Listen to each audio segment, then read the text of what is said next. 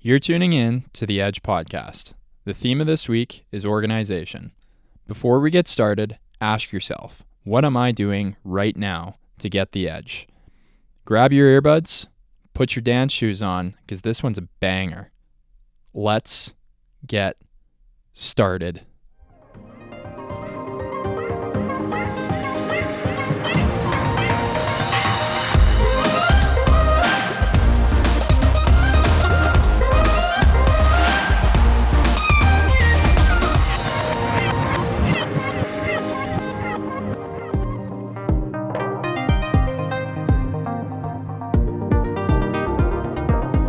Good morning, good afternoon, and good evening, and welcome to another weekly episode of the Edge Podcast. How are you doing today, Jacob? Pretty good. You? Pretty good. Yeah, it's uh, been a pretty busy week, getting kind of like amped up to start production. So, a lot of things going on, but overall, the week's been like pretty good so far. Um, how about yourself? How's like production kind of going? I know you started it last week, so how's that kind of started off for you?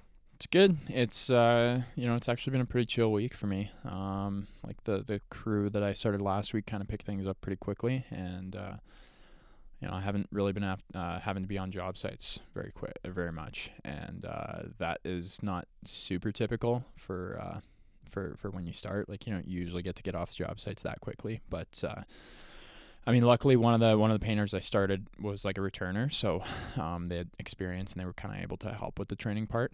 Um, but the other guy just kind of picked it up pretty quickly, and uh, so yeah, it's been it's been a pretty chill week, and just kind of gearing up to start my next crew. Yeah, it's always nice to have like returning painters because they, you know, they know how the job site works and they understand the pace that needs to kind of be done, and it's nice too because if the other painter's kind of like slacking a bit, they're they're able to you know pick up the slack a little bit with regards to the actual uh, efficiency. So yeah, that's awesome. Yeah, generally like a first week, you're typically there like here and there, making sure things are going smooth. So it's definitely nice that you Well, yeah, I had mean, to. Typically, like what you spend like a, a decent amount of a full day the first day with them, um, like half to a full day, in and out, and uh, and then you're kind of just yeah back and forth quite a bit, you know, because you want to make sure that they're doing things right and just checking in and, and making sure every time they do something new, like they're there. But uh, yeah, it's definitely helpful having somebody else uh, who's who's kind of done. It's also good for clients because I think clients can kind of sense when like a painter has kind of like you know knows what's what kind of thing. Um, and I think that's kind of another thing is she she's very experienced with with clients, right? She knows how to talk to people. So um, you know, today she picked up the check and everything. So it's like it's pretty nice to have that in the first week. Well, yeah, it's really nice to like delegate stuff as quickly as possible. Obviously, like you want to make sure they feel comfortable and they know what they're doing before you do it. But yeah, that's nice because like you, if it was an interior, um, you don't really have to go back there if you don't have to pick up ladders. So yeah, it just ma- makes your job a little bit easier. It makes you uh, a little bit more available to do like everything else that you really need to do. So, Yeah, exactly. And and yeah, I mean again, it's just like you know, even even if you're close to your area like me, it's still like another uh, half an hour to 45 minutes, you know, out of your way. Plus, you know, I, I don't know, like whenever you pick up a, a check, it's it's almost never just picking up a check. It's like you usually get into a conversation with the person and always takes longer than like you're kind of expecting, right? So just not having that and not that I don't like talking to people, but like, you know, it's just like time and uh I don't really want to do it. So It's all, always the older clients that get you too. Like you show up and like, are you happy? They're like, yeah, your painters were great, and and then they start talking about like their grandchild or something, and then Yeah. you're, you you don't want to leave that conversation, right? Like, yeah, so yeah, it definitely like they can be time wasters. Those those end of the job conversations. I mean, it's good to obviously make sure they had a a positive experience and that they they're still super happy with you, but yeah, it's definitely nice when your painter can pretty much start their themselves and and paint it, pick up the check, and then like you can always just give them a call and just say, hey, like everything goes smooth, yeah, awesome. Yeah, exactly. Yeah. So uh, so that's good. And uh, kind of being there already with one crew is great. Uh, one weekend. And uh, yeah, I mean they're beating budgets uh, already, and they're you know like materials are being uh, allotted properly, so like making pretty good money. So it's it's all like it's all just going smoothly. Yeah, I was gonna ask you like, how's their efficiency been? Like breaking down the first week, like were they hitting budgets, beating budgets the first day, or like did they were they behind budgets? Um, and if they were behind budgets, like how did you kind of explain to them how that whole process was going to kind of work for you. Yeah, well, so the first day they were actually behind budget by a decent amount, uh, or the first job. Um, and uh, and yeah, I, I just kind of explained to them, you know, like that. Uh, the, the thing with piecework is, you know, it, you're you're going to be able to make this up, right? And uh, obviously, the returning painter is super easy to explain that to them. They understand that. Um, I think she was a little frustrated because uh, that that first day, because um, I think she did the bulk of it, and like the reason they weren't on budget was because of uh, the new guy. But again, so it was his first time painting, and you know that's to be expected. By the end of the job, he was really doing things well, and he was kind of picking up the pace. And then this week, um, you know, we've done two jobs, and they've uh, they, they've beaten the budget on both of them.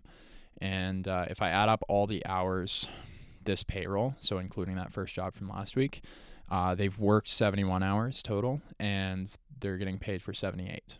So they're about 110% at this point. Yeah, Just- that's crazy for a first week. That's fantastic. yeah, exactly. And like piece rate, you know, obviously you have that ability to make it up like throughout the summer, even through in one payroll, right? Like I've plenty of uh, I, I've had plenty of times where you know job didn't really go right. Maybe there was a bunch of extra touch ups or whatever. Uh, a crew like didn't hit the budget kind of thing.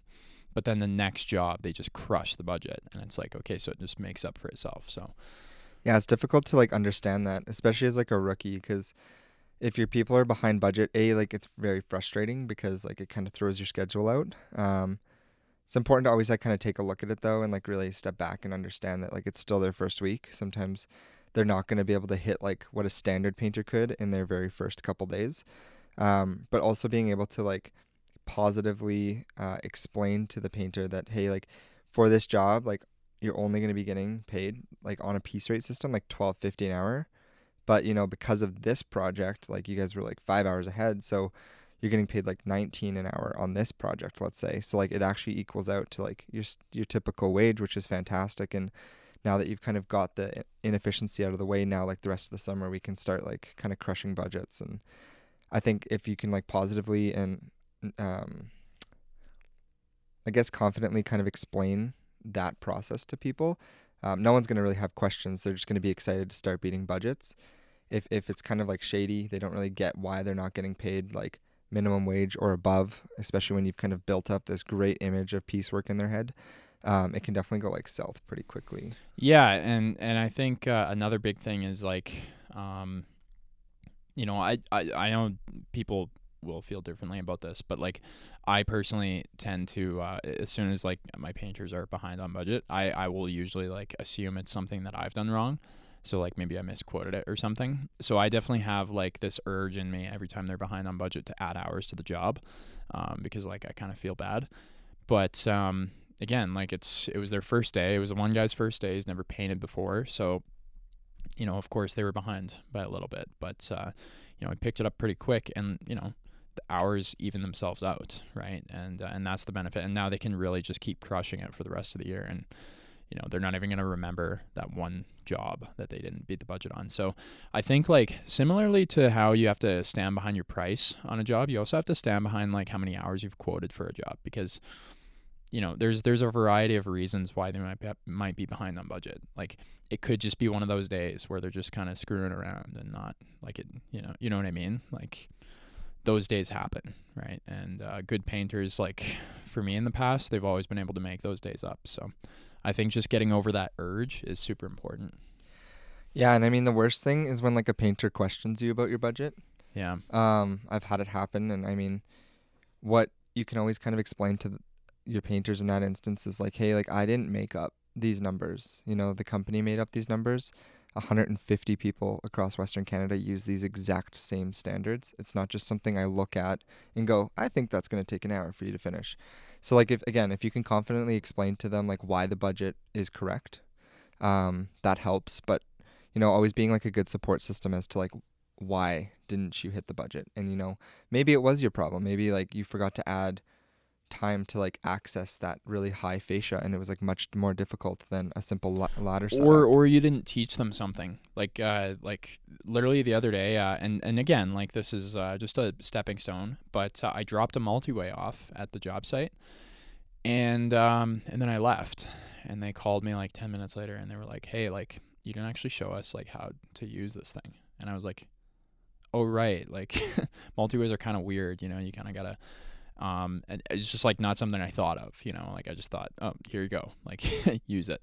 So I had to like go back. So it's like little things like that sometimes especially if you've been doing it like little things that are simple and and like you you think are like like no question kind of thing if you've never done it before it's like you know so we can definitely forget that and that might be an example of where you might have gone wrong personally on the on the project so Well, it's very difficult to like unlearn things. You know, like once you've like become very good and very structured at doing something, it's very hard to like take it back to the basics and like remember every single small thing that like led you to understand everything. yeah So like even in painting, like when you're training someone, you have to like really break it down to like bare bones of like we do this and that's why, and like we do this and that's why, and we put holes in the can so it drains back into the can, and like this is how we pour paint. Like so many simple things that like could be messed up and like create like cleaning issues or, or time restraint issues. Uh, yeah, there's definitely like a lot that kind of leads to that, and I mean that's all gonna factor into your budget. So, kind of being able to like figure out um, if they are behind budget, why, and, and help Im- improve that or fix that or change it or properly teach them what they kind of need to know to be able to do it right the next time. Um, my first year, my production manager Natasha, she would always um, your second year second year, yeah. um, she would always uh, be like ridiculously behind budget if we were on window frames. I don't know why, but um, I just figured she was slow at painting window frames. And when I like actually kind of sat there, watched her, came by the site to kind of see if I can improve things, um, I just realized that she was like prepping a window super inefficiently. So I didn't teach her to like uh, set your ladder up and then take up your scraper, your sandpaper, your caulking, and your primer all at once. So like she was kind of like going up and then scraping it and sanding it and then coming down and then like getting the caulking, going back up, caulking it, going back down, taking the primer up. So instead of just like one simple ladder movement going up, doing all the four steps of prep and then moving the ladder to the next side of the window, it was like a four step process. So obviously that's adding quite a bit of time and when we're doing lots of windows, it really adds up. So by like again simply going there, seeing what it was, actually being able to explain it to her, um, after that we didn't have any more issues and she actually was one of my more efficient painters on windows so it was, it Yeah. was kind of just as simple as that Yeah, no, it definitely. I mean, I I had a similar instance, and and yeah, you're right. Like, it's not always a big deal if you do it once, but uh, if you're if you're doing, think about if you're doing like twenty ladder placements in a day, you know, and uh, and uh, every time you go up and down the ladder, that's an extra, you know, minute, two minutes kind of thing. Well, at the end of the day, like if you're going up the ladder three times per movement, you're basically adding an extra hour to how much like work you're whereas like if you had just been more efficient you would have literally cut off an hour from so yeah it's simple stuff like that but uh, but again like um super important just to stay behind your hours and understand uh, why if they're if they're not hitting budget why and being able to improve that because um you know i think that's kind of you know obviously materials are important to budget but it's also important to manage your your labor hours because labor can get out of control pretty quickly and that can really eat into your profit you know? Yeah well there was this uh, franchise owner last year um, i think you know him and uh, his labor budget went a little bit over on this full exterior that he was doing um, due to multiple factors but i think it was like what 100 hours over on yeah labor? yeah yeah. Just because things were being done wrong and like i mean some issues came up but um again things can get ha- out of hand like pretty quick. So making sure you're obviously kind of like tracking those things um, and making sure that your painters obviously know how many hours they have to work with. Yeah. The amount of times that like i've talked to people and things are behind budget because their painters don't even know what the budget is and and catching things fast is also important. Like if you notice that you're they're they're behind on budget like do something about it now. Don't wait till the end of the job right? Like um like if it's like day one of a three day job and they're already behind you got to fix that right away. Otherwise you're not going to be able to be on schedule for your next job kind of thing. And then that's where things spiral right? So um and how would you fix something like that well, I'd uh, I mean, I'd probably ask them at the end of the day, kind of kind of what they did and uh, what was going on. Um, but ultimately, I'd I'd probably just give them a good talking to and say they really need to bring it up for for the next couple days. Um, and after, I mean, usually like again, like if they're still behind budget, then maybe there's more to it than that. But like typically, you know, like I said, they have those days where they're just kind of screwing around and not not getting shit done. So it's just important to catch that and make sure you set the tone better for for the following days. Um, I find typically that's the case. Yeah, I think that's fantastic. I mean, I think labor is definitely one of those things that's a little um, easier to control because, like, when we quote something, um, we say it's going to be 35 hours. And if we tell them you have 35 hours, um, they can kind of keep track of that in their mind. But with something like materials, um, that's something that can make or break quite a few thousands of dollars in your profit at the end of the year. Um, so I think that's a big thing to also track on job sites. Like, how has that been on your first week of production? Like, have you been pretty like confident in your materials price? Like, Yeah, sitting- yeah, I mean- in like the ten to twelve percent kind of range. Yeah, well, it's pretty it's pretty easy after you know you've been doing it for for three years, kind of thing. Um, like I I have a pretty good idea. I don't even really like, you know, obviously we always want to be doing the thirty percent thing, but uh, I have a pretty solid idea as to how many gallons we're gonna need per kind of you know like job. Um, but yeah, I mean, I think my materials in total have been about seven percent in the first week here, um, which is pretty solid. Like That's yeah, that's really low. That's Yeah. great. yeah, yeah. I mean, it's nice because you don't have a bunch of like extras to purchase at the start of the year. I guess like that kind of helps. That's with true. The, I mean, I did buy a crew kit.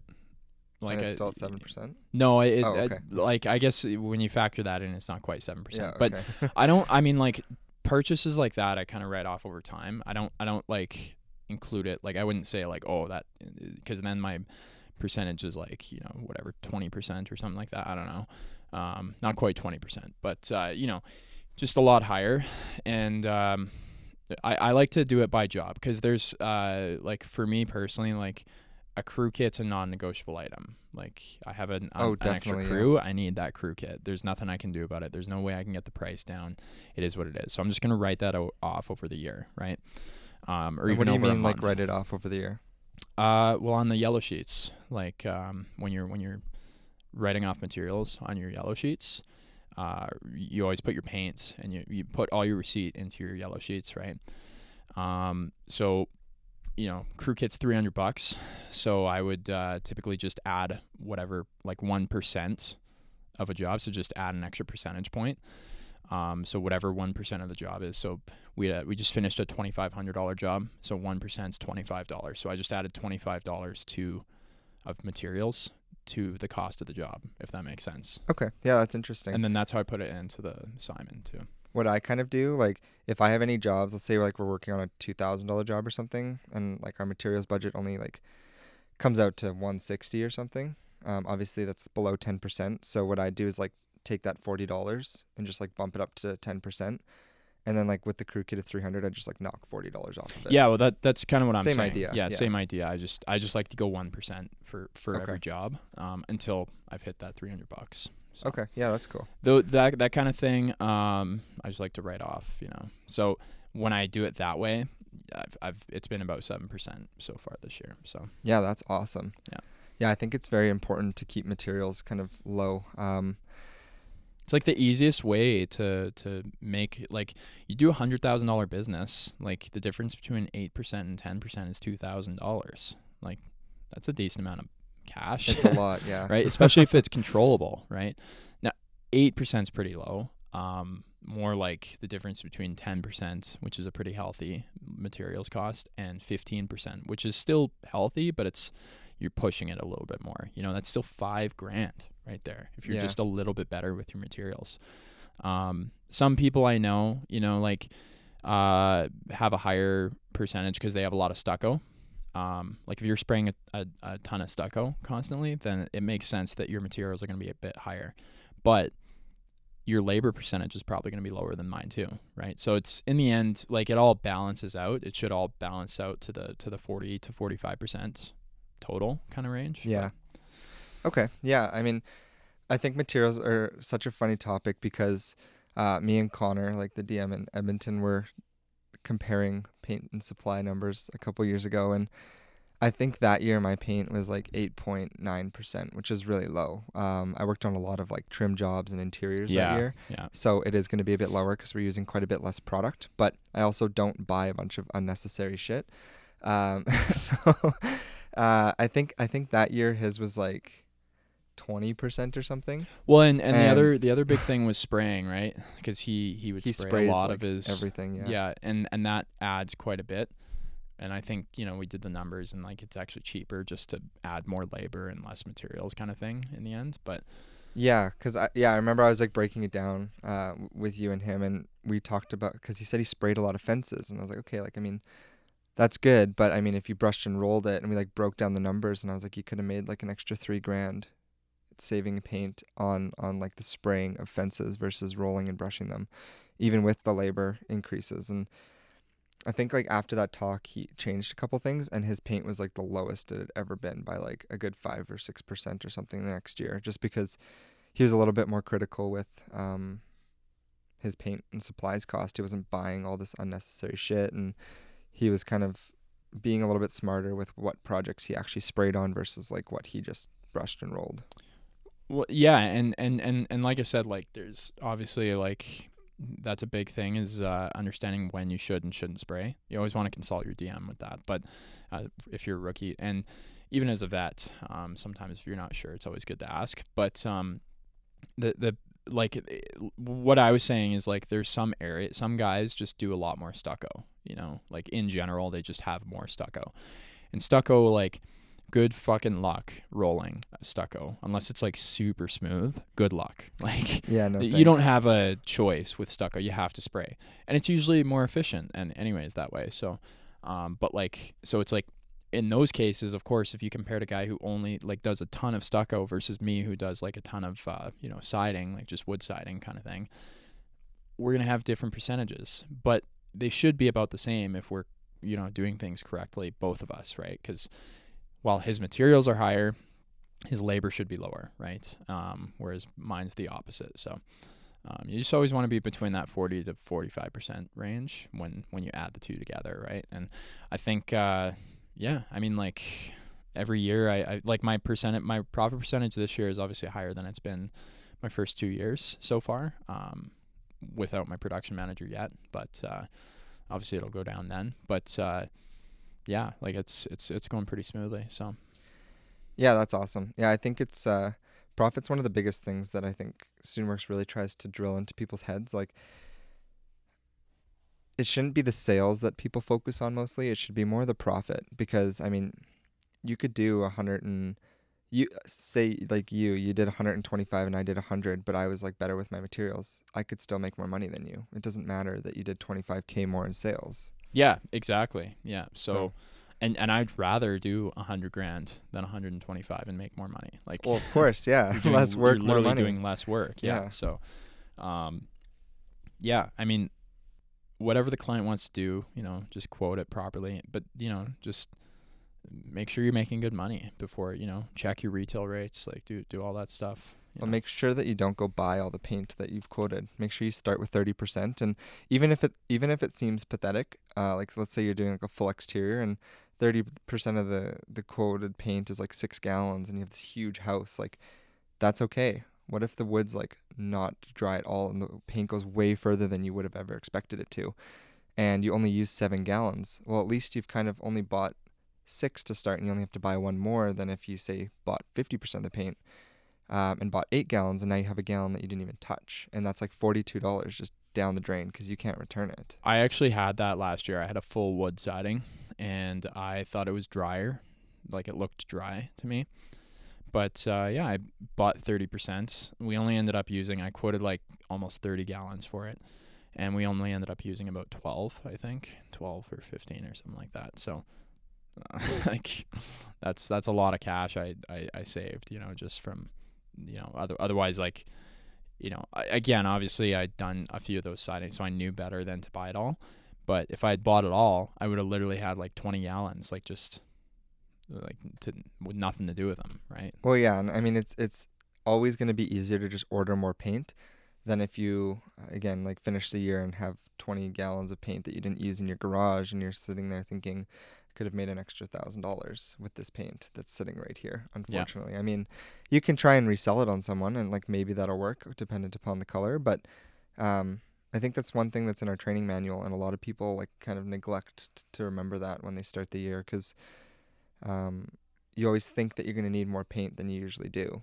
Yeah. Um, like I, I just kind of trained my painters at my house uh, on Monday this week, and I mean, I, I kind of know how much paint the house is going to buy, uh, use to to kind of purchase when I went into the store. So I bought like ten gallons of paint, but our whole like upstairs minus two bedrooms only used like three and a half, four gallons. But if I would have quoted it, it probably would have told me to use like six or seven upstairs just because of our, our standards. So, But we the and the reason for that is uh, I, I think the other thing to really understand the reason why we're meant to overquote a little bit on product is because there's unforeseen things, right? And that's that's what makes us so good as a uh, as like a business is the fact that whatever happens on your project, we're still happy to make it right because we do leave that buffer, you know, just so that we're not at, in the end like scurrying trying to make a little bit like just break even on the job or whatever. No, like we know we're always going to make money. Sometimes we're going to make a little less than usual, but like that's why the buffer's there, right? Um, well, there's a couple buffers. I mean, we have like the paint buffer. It's it's pretty much always overquoted, but it helps with the profitability in the calculation. Um, but we also have like a we have a buffer for the credit card fee. Like that's just profit that you can keep if you get a check. You Yeah. know, um, if you get checks all summer, um, imagine how much more money you're gonna save. Like sometimes uh, credit card fees can go from like five hundred dollars to like four thousand dollars, and that's like completely in your control of just simply asking like, hey, by chance did you have a check? Just because we really like to try and limit the transaction th- fees throughout the summer as much as we possibly can, because obviously doing as many projects as we do, they do add up quite quickly.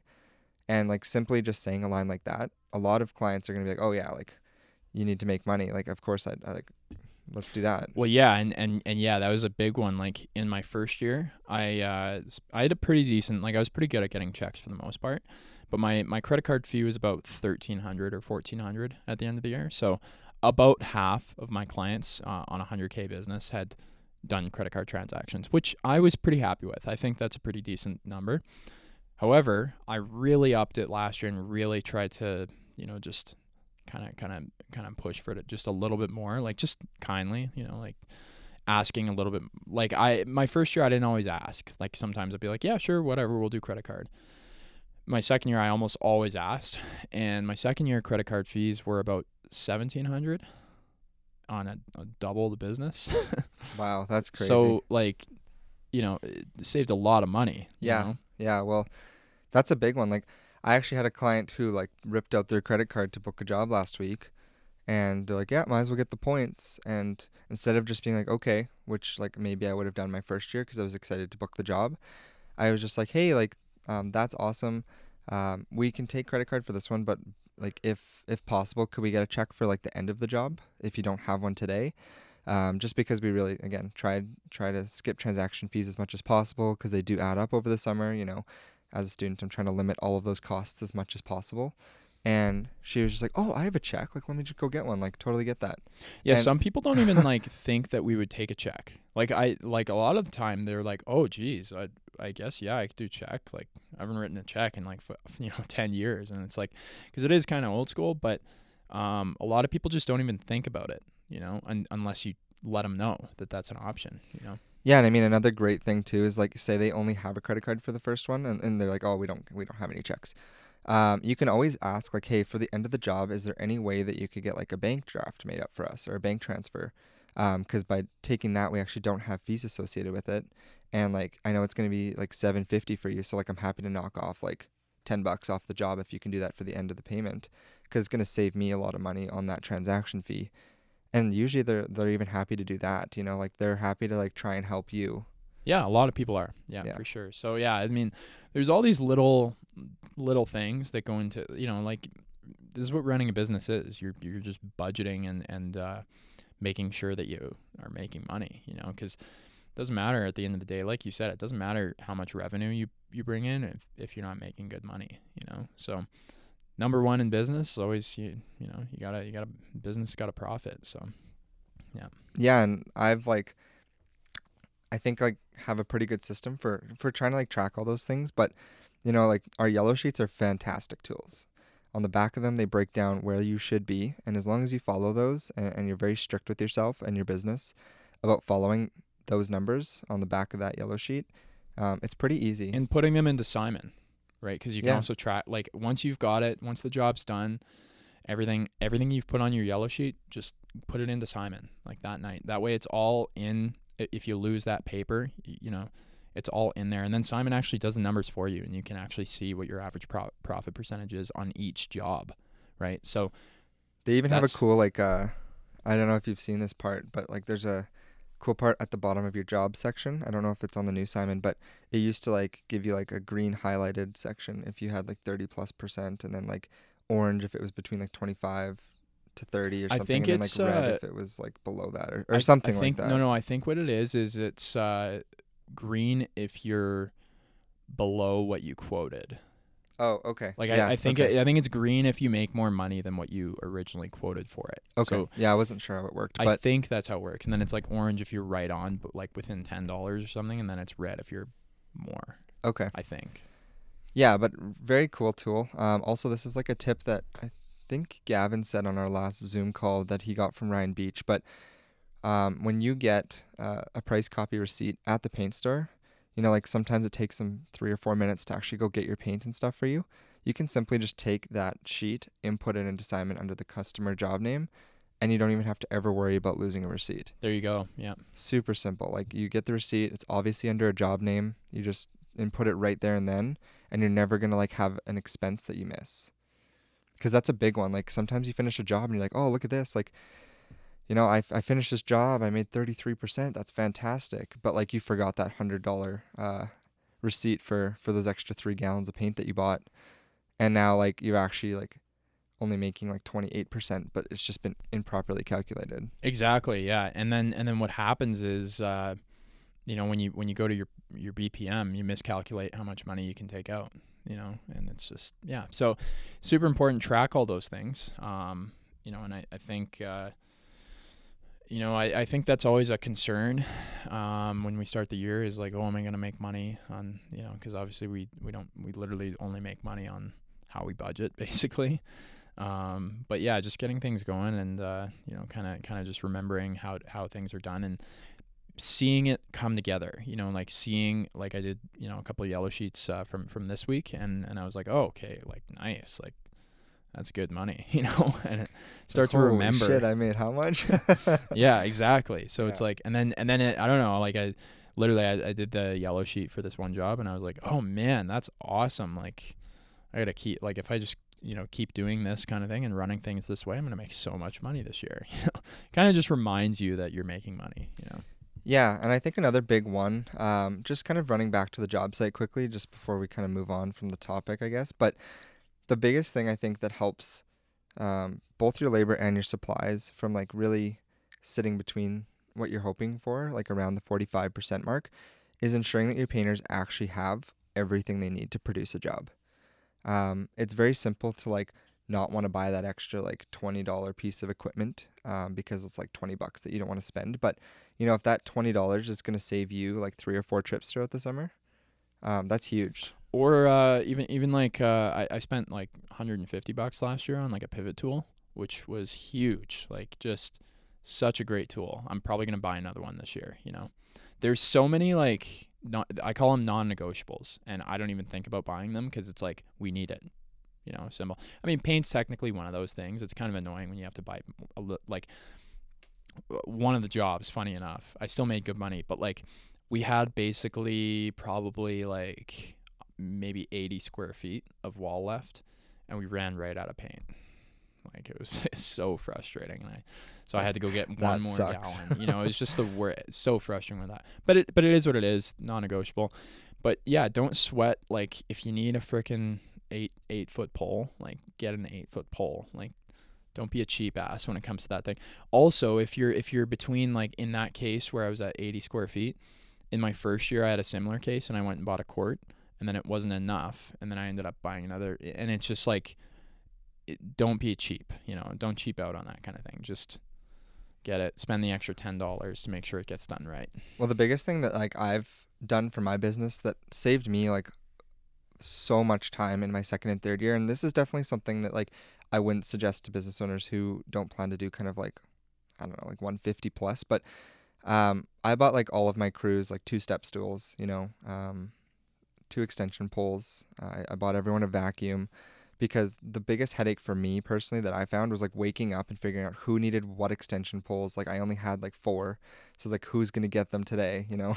Yeah. um, and the amount of times the painters would be like, oh, like we could have sped up, but like we we didn't have a second step stool, so like we I had to wait for him consistently to like finish cutting before I could use it, and it's like all these like little pain points that my crews kind of gave me feedback for. Like I just went, I think it cost me like three hundred bucks, um, to buy all of this stuff, but the amount of time it actually saved me, like driving back and forth, and like the headaches it saved me of figuring out who needed step stools each day and who needed poles, and like are we working on a job big enough that like they need a vacuum, or can I just give them like a a broom and a dustpan? Like it was just so much grief. Um, so, I mean, in the same instance, like if you're gonna be running enough big enough business, like if you're gonna be doing 150, you're probably gonna make between like 40 to 50 grand.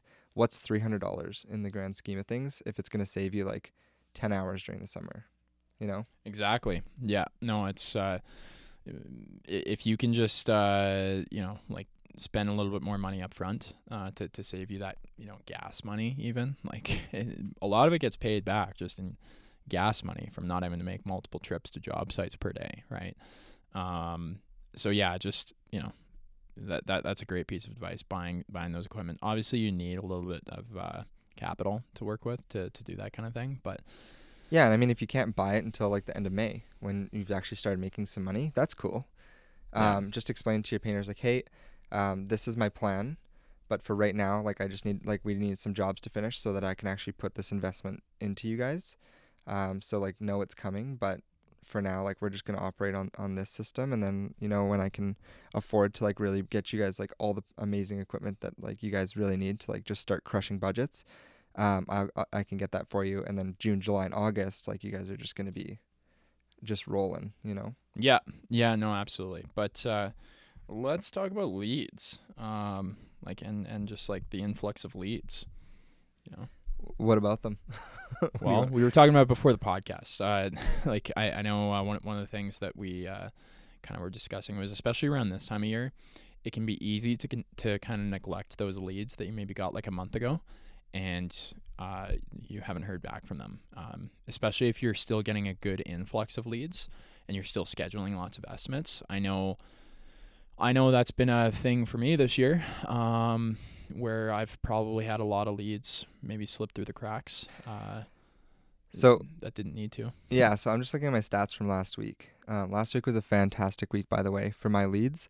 Um, but I was extremely busy um, with getting some stuff done with production. I was training people. Um, I was finishing up school, and I had some other like personal things going on. But I got 34 leads last week, and I was only able to call like 25 of them. I like messaged the others saying like, "Hey, like I'm so sorry. Like I'll be able to get to you next week." So like I definitely followed up with everyone, but those seven leads, like, you know, like if I let those seven slip through the crack, even at like a 20% conversion rate, that's an extra like one and a half quotes. You know, that's an extra job booked. And if you do that every week all year, like you you're leaving quite a few thousand thousands of dollars on the table. Um, like for example, for 16 weeks, if if I was to book one job every 16 weeks, that's an extra 60 grand almost at my average job size right now. And that's a lot a lot of work being left on the table. So like and, and i mean currently in simon and this is a terrible statistic but i have over 100 leads that like i haven't got a hold of. And uh i mean that's a lot of of uh influx but sometimes like you need to stop worrying about bringing in leads and you need to start worrying about actually converting them because I mean, you're putting a lot of work and like sometimes in like me and Jacob's case, like money into actually getting these leads. Yeah, well, and and that's uh, super key. Like, definitely, I've forgotten that. Uh, I've had uh, like I'll definitely admit that I've had a lot of leads this year that I'll call once and they won't pick up, and uh, and because like I I, just I, I have consistently been getting like fresh leads. I'll call the next set of leads the next day. I'll schedule like maybe five estimates. And then I, I'm like, well, I don't need to call that person back. You know, if they want a quote, they can call me. But, you know, following up, it's always stressed. Uh, like, I, I feel like we, we've talked about it like on our Zoom calls a bunch, but it's always stressed, like, you know, the importance of following up because you never know, like, what could be waiting for you on the other side of that phone. And, um, and I think I've definitely been pretty personally, and, and you know, it sounds like you too, but I think because I've been getting so many fresh leads consistently, I've been kind of neglecting a lot of those leads that I got back in March that just didn't didn't answer. And uh, you know, like you, I have uh, about a hundred and just over a hundred leads that I haven't reached. That's just ridiculous. It know? is ridiculous, and and uh, you know when you when you look at uh, my average sales per estimate estimate's about sixteen hundred bucks, like even if I get one, like if I get, like you said, 20% of those 100 leads, that's an extra 20K, 20, 30K I could have booked by now. But, you know, you're right. Like sometimes, uh, sometimes you just got to realize like, okay, I don't need to get 30 leads this week. I need to call the 100 leads I have, you know? Um, yes.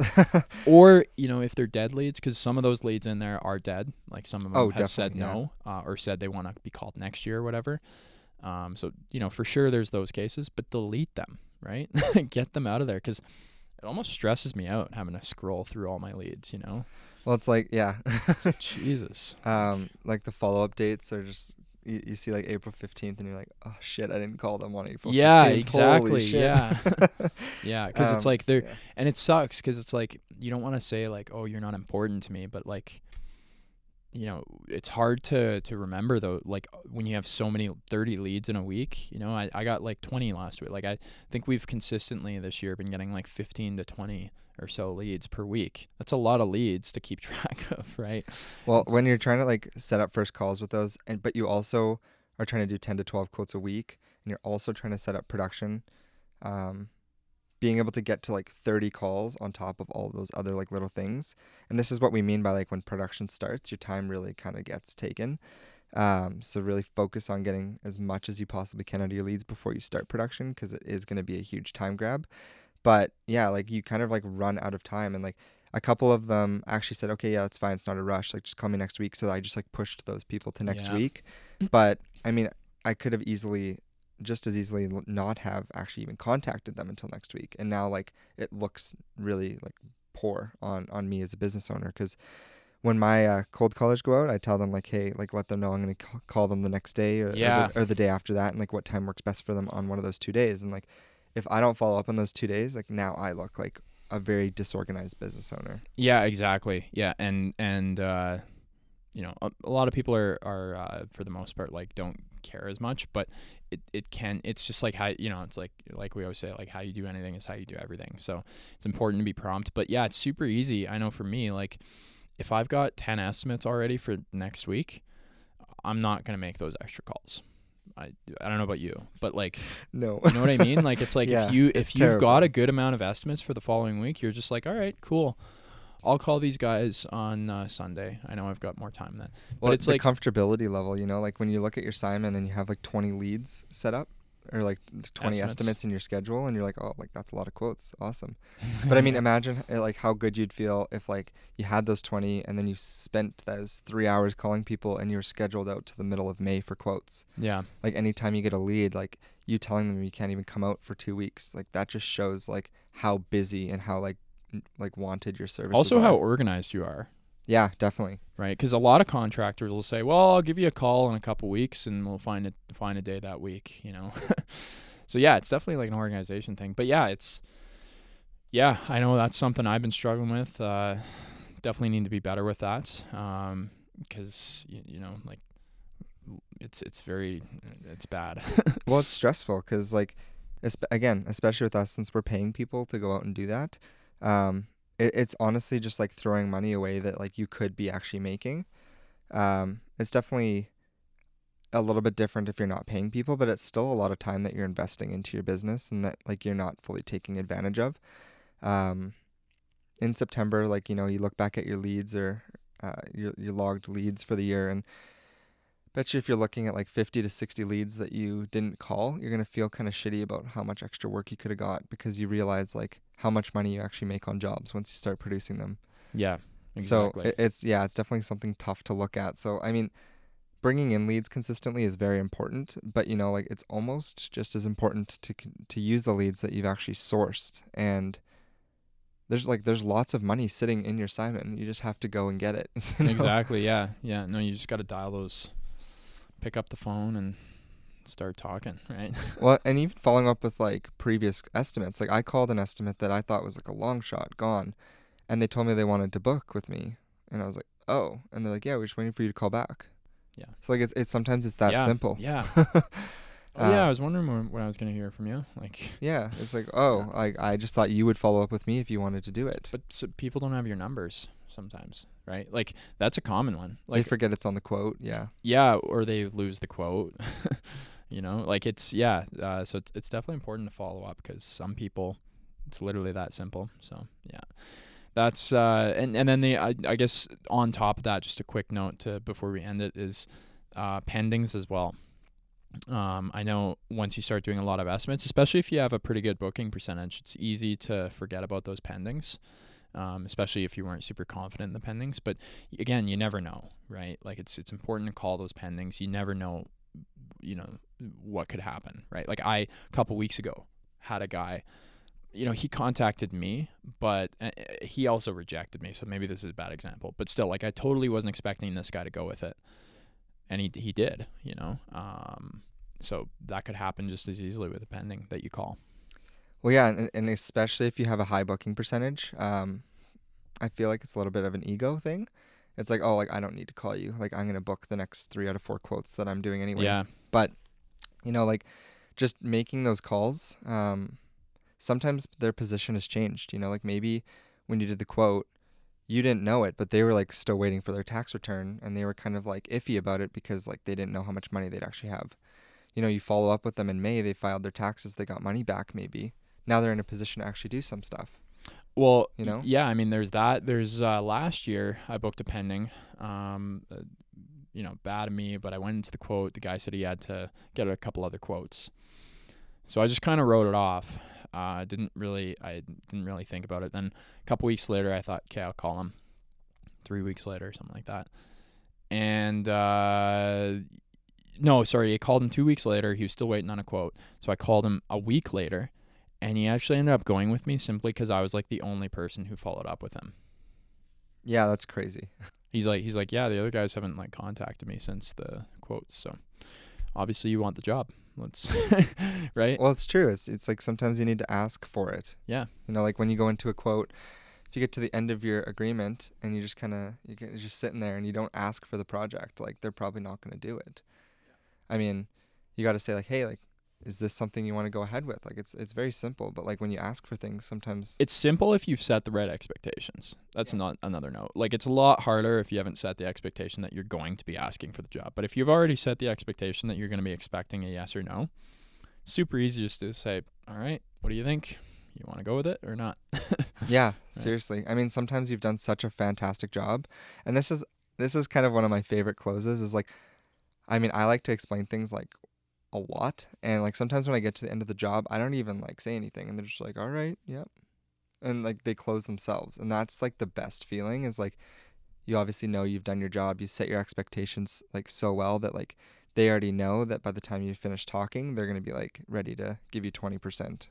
Yeah. That's cool. So, yeah, I mean, I think like the biggest thing um, w- with leads is just don't let them go to waste. You know, like you work hard for them, you spend money on them, whether you're throwing out flyers or sending out money letters or paying cold callers. Paying cold callers, you know, the time that you put into it, your time is worth money. So, you know, just don't look at your leads column and be like, "Oh, I wish I had more quotes." Like, I mean, you could have more quotes if you just called all your leads. Yeah.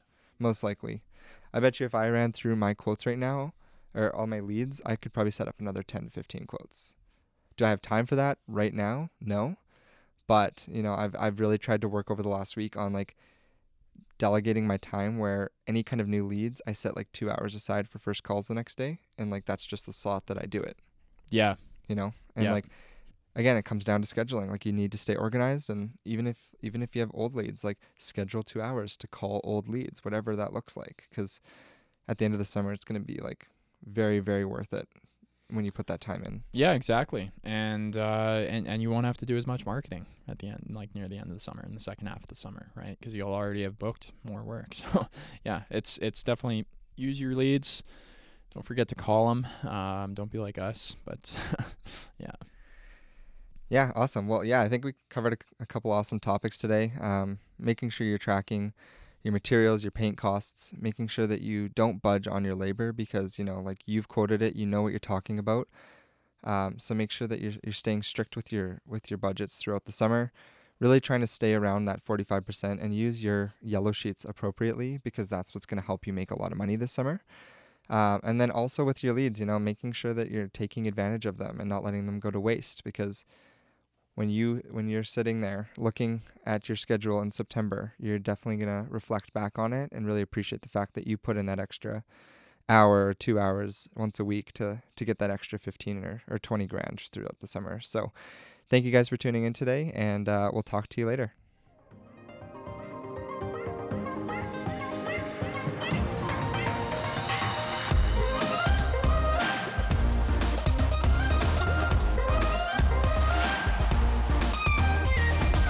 Hey, listeners, thank you for tuning in this week.